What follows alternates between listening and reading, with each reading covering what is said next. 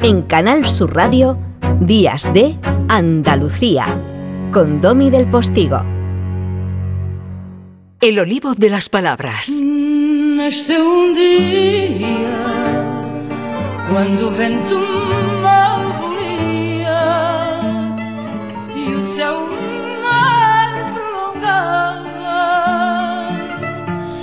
Es lo más cercano, mi querida Lola Pons, 10 menos 25 de la mañana que he encontrado para transmitirte mi melancolía porque sé que se nos acaba la temporada y no sé cómo sobreviviré a nuestra cita semanal y el vacío.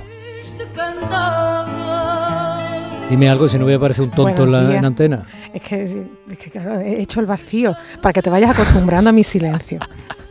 Muy bien traído. Esto es un fado de Amalia Rodríguez maravilloso. Ay, hay que tener el cuerpo para fado o el fado te pone el cuerpo melancólico. Este año se cumplen 100 años del nacimiento de José Saramago en la localidad portuguesa de Asinaga. Bueno, estuve hablando con, no puedo decir su viuda porque lo odia, ¿no? Tú lo sabes, mm. ¿no? O sea, es la periodista Pilar del Río, andaluza, que vivió sus últimos años y que con mucha delicadeza y dulzura pues nos habló de esa relación y de la personalidad hasta que murió de José Saramago, que murió en España, una localidad de Lanzarote llamada Tíes. Y estuvo, insisto, muy relacionado con Andalucía, no solo por eh, haberse casado con Pilar, sino porque fue nombrado hijo adoptivo de Castril en Granada, honoris causa por la Universidad de Sevilla. Tú tuviste mucho que ver ahí. No, porque tú todavía eras muy chica. Yo lo conocí en Sevilla en una presentación de una librería, pero no, yo no tuve que ver con ese afortunado nombramiento como No, tú eras muy chica, tú eras muy chica todavía, tenías menos dos años. hijo predilecto de Andalucía, además en 2007. Bueno, esas ramas de nuestro olivo de palabras andaluzas que dan sombra sobre Portugal son las ramas a las que hoy nos asomamos gracias a ti, ¿no?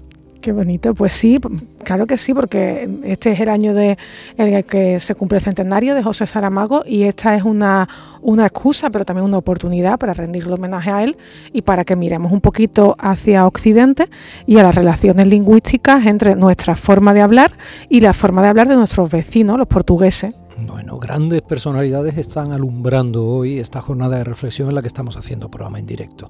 Date cuenta que hemos hablado un momentito con Silvia Vilés, que podemos decir que es la mujer que entrevistó a Obama. Interesantísima entrevista, sí, la con Silvia eh, Sí, por ella, por ella fundamentalmente. Un gran personaje, ¿eh? es como tú, Lola, en el sentido de que soy gente, hombre, visto desde mi perspectiva generacional, gente joven sobradamente preparada, como decía aquel anuncio afortunado, y, además no ha perdido su referente moral y su humanidad, con una capacitación y un discurso rápido, directo y muy enjundioso. Entonces, yo encuentro, que me toca. Sí, encuentro similitudes entre Silvia y tú. ¿eh? Eh, me parece que sois una raza de mujeres muy determinada. Aparte, sois las dos eh, también muy hermosas. Bueno, pues Portugal y Andalucía. Pues claro que sí, Portugal y Andalucía. Vamos a mirar a Portugal, pero no solo para pensar en, playas, en lo bien que se come, en, en, lo agradable que es siempre cruzar la frontera e ir a Portugal, sino también en cómo Portugal nos ha influido a nosotros y cómo hay algo que tenemos en común, que no se trata solo de lo portugués que viene o lo español que va, sino de entender un espacio común que históricamente ha existido y eso se demuestra en la lengua, porque eso es muy, muy, muy interesante que nosotros hoy a veces mm, pensamos como con, con mucha claridad que las lenguas están separadas, o sea, que el portugués es una lengua, que el castellano es otra lengua, que Portugal es un país y que España es otro país. Y eso es cierto, pero después uno mm, se acerca un poquito las gafas, ¿no? Se sube así la gafa por arriba de la nariz, se acerca a la historia de los pueblos y de las lenguas y, bueno, pues se da cuenta que las cosas no se separan tan radicalmente. Por lo pronto, fíjate, gallego y portugués son la misma lengua históricamente son la misma lengua. O sea, el portugués es gallego del sur, la misma lengua en origen, que hoy claramente pues tiene diferencia pues por razones históricas. Pero eso fue eh, una lengua en origen surgida en Galicia y digamos que explorada y recorrida hacia el sur, el sur. Y las relaciones entre el andaluz y el portugués, y entre las lenguas de España y el portugués, como voy a intentar contarte hoy, han sido importantísimas.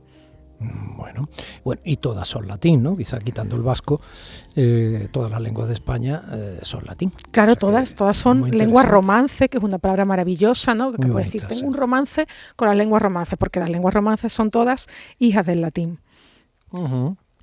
Andalucía y sur de Portugal, Algarve. Tú hablabas acercarse a Portugal, atravesar la frontera, esa frontera sin frontera, ¿no? Gracias a que estamos todos en territorio Schengen de la Unión Europea. Bueno, pues el Paseo del Rosal, Huelva, eh, no sé, pues Andalucía y sur de Portugal. Nosotros vamos directamente al Algarve, ¿no? Claro, vamos a empezar contando una, un dato pequeño pero interesante, que es qué significa esa palabra Algarve.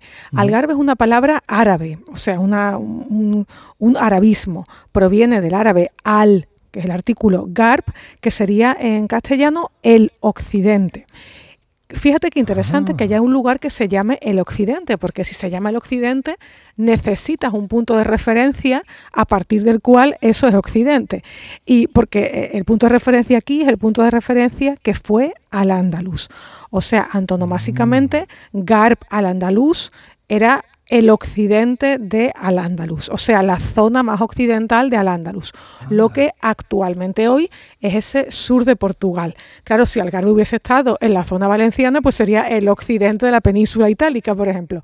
Pero como está eh, en, la península ibérica al occidente, es el occidente de donde estamos nosotros, de la vieja Al-Ándalus. Al occidente y al occidente de del mundo, porque menudo salto del Atlántico, ¿no? Cuando, cuando llegas a la frontera de, Portugal, igual que cuando estás en Finisterre, ¿no? Dentro todavía del territorio actual de la nación española. Bueno, pues eh, cuando llegamos a esa frontera se habla totalmente distinto, quiero decir, esa frontera es español y Portugal y es muy distinto. No, no estamos separados lingüísticamente por la frontera, pero ni nosotros en España ni en ninguna frontera administrativa. O sea, las fronteras administrativas, las que sean, ¿eh? si te vas al Pirineo, si te vas a la, otra punta de Europa, nunca separan fronteras lingüísticas. Entonces, igual que no hay separación estricta entre el portugués y el gallego, o entre el catalán y el aragonés, tampoco la hay entre el portugués y el castellano. Ten en cuenta que la toma del Algarve, eso que se ha llamado una palabra que hoy se duda mucho de ella, pero bueno, es la que se utiliza, ¿no? La de la reconquista, la reconquista del Algarve termina en el siglo XIII y se da ahí, igual que se da en el Valle del Guadalquivir, una sustitución de lenguas, o sea, se implanta el gallego portugués en el centro, en el sur y en el este, igual que en el Valle del Guadalquivir se implanta el castellano. Entonces, ¿qué vamos a encontrar ahí? Pues vamos a encontrar que si nos restringiéramos solo a Portugal, ¿vale? Ahora nos olvidamos del asunto del español de Andalucía, si nos vamos a, a Portugal, hay una forma de hablar portugués en el centro y sur que difiere, que a veces es distinta de lo que ocurre en el portugués del norte. Y eso tiene que ver con esa época de la reconquista, ¿vale? Igual que hay una forma de hablar en el Valle de Guadalquivir que es distinta de lo que ocurre en el norte, ¿verdad?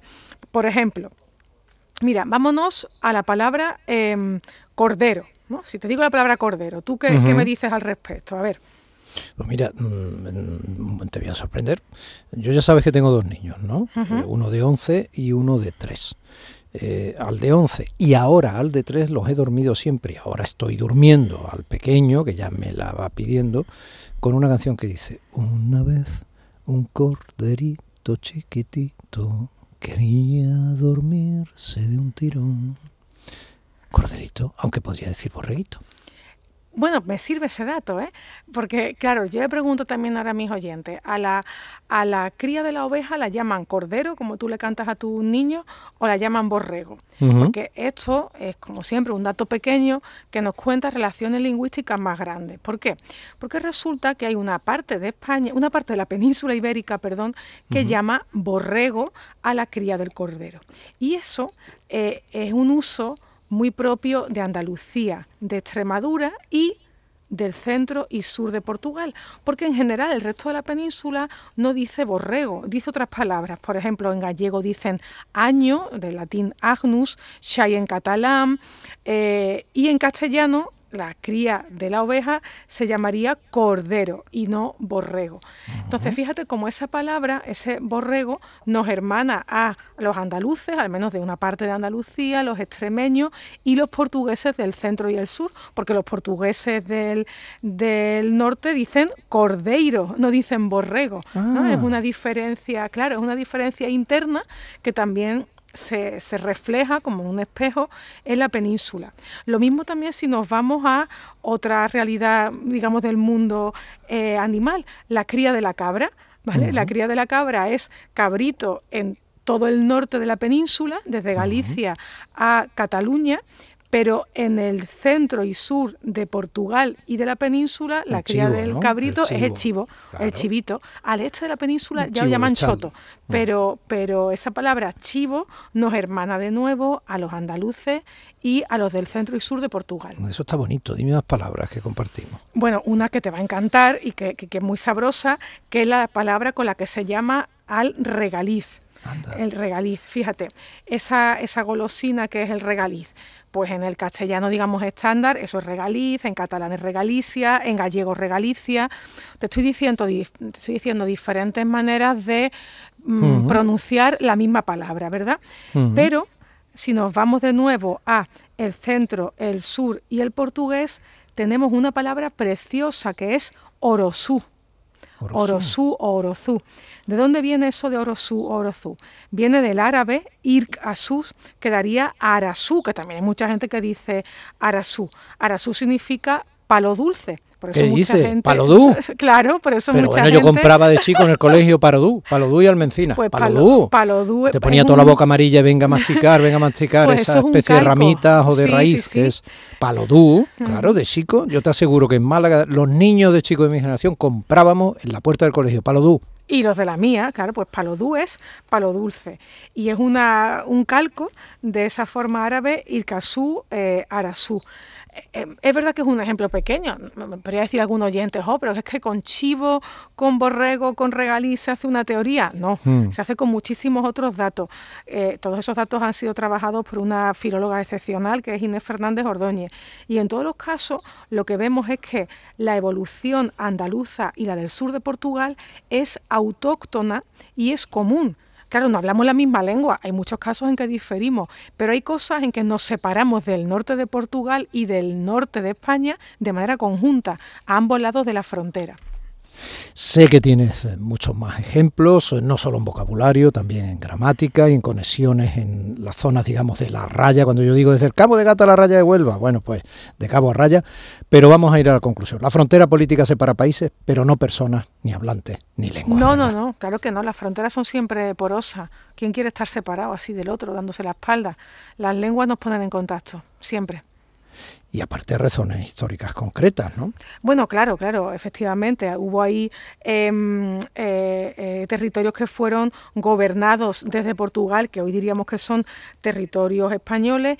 Y si nos vamos más al siglo XX, pues en el siglo XX vemos que había muchísima migración portuguesa en algunos pueblos de Huelva, en Ayamonte, en San Silvestre de Guzmán, Claro. en San Bartolomé de la Torre, en San Lucas de Guadiana. Hay unas relaciones Claro, porque intensísimas. obviamente hay más relaciones entre Portugal y Huelva que son completamente limítrofes que entre Portugal y Almería. Es Mm. lógico. Claro, por eso si después nos vamos a zonas mm, de Huelva vemos ya palabras portuguesas concretas que se usan allí, como por ejemplo que el juego de la gallinita ciega lo llamen cabra ciega, o que llamen buraco al agujero, o abanador al soplillo, todo eso son portuguesismos de esta zona, incluso los nombres propios. Mira, el apellido Barbosa es un apellido portugués, el apellido Barroso es un apellido portugués. ¿Dónde hay más Barrosos y Barbosas en España? Pues en Badajoz, en Huelva y en Orense, claro, en todo lo occidental. El otro día cuando hablábamos con Pilar del Río estuvimos escuchando, uh, recordando la palabra de Saramago, qué bonita manera de hablar además, donde él eh, mixtificaba y hablaba perfectamente de que no solo estaba casado con una andaluza, sino lo cerca que estábamos unos de otros. Lo vamos a dejar hoy aquí, Lola, vamos un poquito pillados, pero eh, tú sabes que yo me entretengo, me entretengo contigo, te echo de menos antes de empezar, entonces ya te lo he dicho, así son las cosas. Bueno. Mi romance con las lenguas romances se llama Doña Dolores del Pons, marquesa del Olivar de las Palabras en andaluz. Pero la semana que viene más y te vas a venir a Málaga. La semana que viene voy allí a controlar las cosas. Voy a revisar que todo esté limpio voy a, y voy a pasar el paño. Eh, has estado desfilando con Dior ahí en Sevilla, en uno de esos sitios maravillosos de tu hermosa ciudad. No, pero ha sido un desfile precioso visualmente, pero yo me he reservado la agenda para un gran evento que tengo esta noche, Domi, y al que además invito a todos los andaluces, porque es entrada libre y no hay que reservar entrada. ¿Cuál es? ¿Cuál es? Esta noche a las 10 de la noche, con la fresquita, en el patio del Museo de Artes y Costumbres Populares de Sevilla, que eso está en el Parque de María Luisa. Hay un fabuloso concierto del grupo Exacordo, se llama Música Nebrisense. Francisca de Nebrija y su padre, el gramático. Es una de las actividades que organiza la Consejería de Cultura de la Junta de Andalucía por este quinto centenario de nuestro maestro Nebrija. Qué bonito. Bueno, de hecho, la música antigua está siendo protagonista esta semana también en Sevilla, que he bicheado yo por ahí en los Pidrióricos. Pues sí, porque hemos tenido la presentación del fabuloso disco de los Alcai. Los Alcai son dos hermanos que realmente oficialmente se llaman Academia del Piacere. Bueno, Fatih Alcai es un mega crack, o sea, es un niño que vamos a llamar un día, lo vamos a entrevistar. pues me encantaría, me encantaría que lo, entrevistara. Y Ese tío con pinta de rockero eh, mix eh, por llamarlo de alguna forma, mestizo maravilloso que es el gran recuperador ¿no? de, la, de la música antigua. Efectivamente, han recuperado el cancionero musical de la Colombina, una joya. Academia del Piacere, Música del Duque. Qué maravilla. La Academia del Piacere, la que tenemos tú y yo todos los sábados aquí. Un besito. Un beso. Hasta el sábado. Y en las noches de luna y clavel, de Ayamonte hasta Villarreal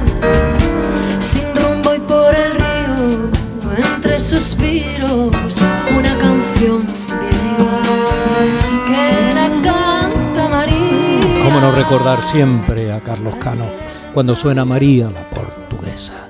Julia Valle, qué bonito lo hace en este directo, que sabe y suena afado. Días de Andalucía.